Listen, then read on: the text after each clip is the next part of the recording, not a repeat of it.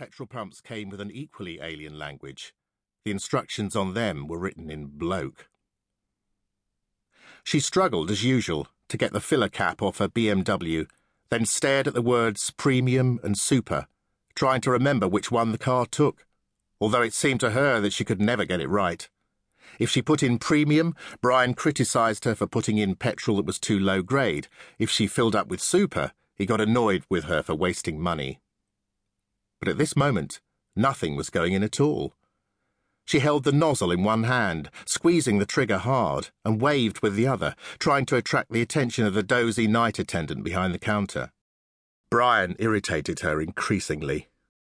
She was tired of the way he fussed about all kinds of stupid little things, like the position of his toothpaste on the bathroom shelf, and making sure all the chairs around the kitchen table were exactly the same distance apart, talking inches, not feet and he was becoming increasingly kinky, regularly bringing home carrier bags from sex shops filled with weird stuff that he insisted they try out.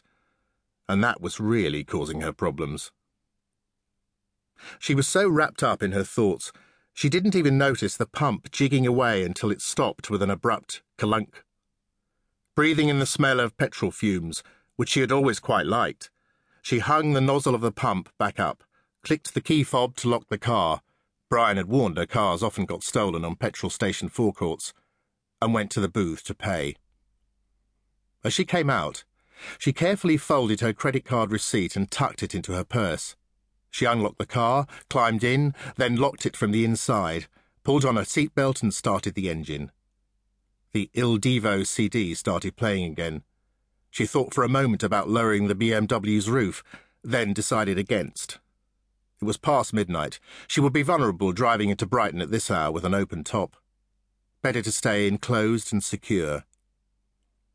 It was not until she had driven off the forecourt and was a good hundred yards down the dark slip road that she noticed something smelled different in the car, a scent that she knew well. Comme des garçons. Then she saw something move in her mirror. And she realized someone was inside her car. Fear caught the inside of her throat like a fishhook. Her hands froze on the wheel. She jammed her foot down hard on the brake pedal, screeching the car to a halt, scrabbling with her hand on the gear lever to find reverse, to back up to the safety of the forecourt. Then she felt the cold, sharp metal digging into her neck. Just keep driving, Katie, he said. You really haven't been a very good girl, have you? Straining to see him in her rear-view mirror, she saw a sliver of light shear off the blade of the knife like a spark. And in that rear-view mirror he saw, reflected, the terror in her eyes. Chapter 3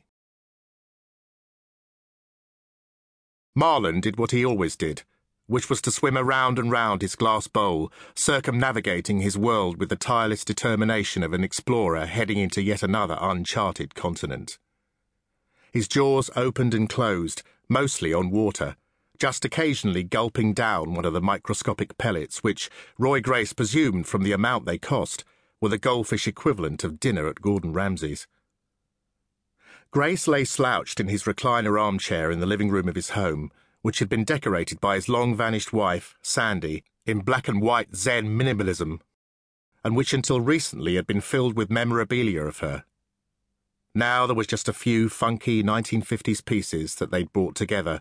The one taking pride of place was a jukebox they'd had restored, and just one photograph of her, in a silver frame, taken 12 years ago on holiday in Capri, her pretty, tanned face grinning her cheeky grin. She was standing against craggy rocks, with her long blonde hair flailing in the wind, bathed in sunlight, like the goddess she had been to him. He gulped down some Glenfiddich on the rocks, his eyes rooted to the television screen, watching an old movie on DVD. It was one of the ten thousand his mate Glen Branson just so totally could not believe that he had never seen.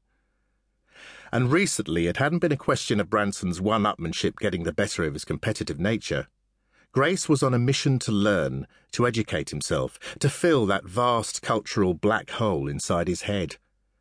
He had slowly come to the realization during the past month that his brain was a repository for pages and pages of police training manuals, rugby.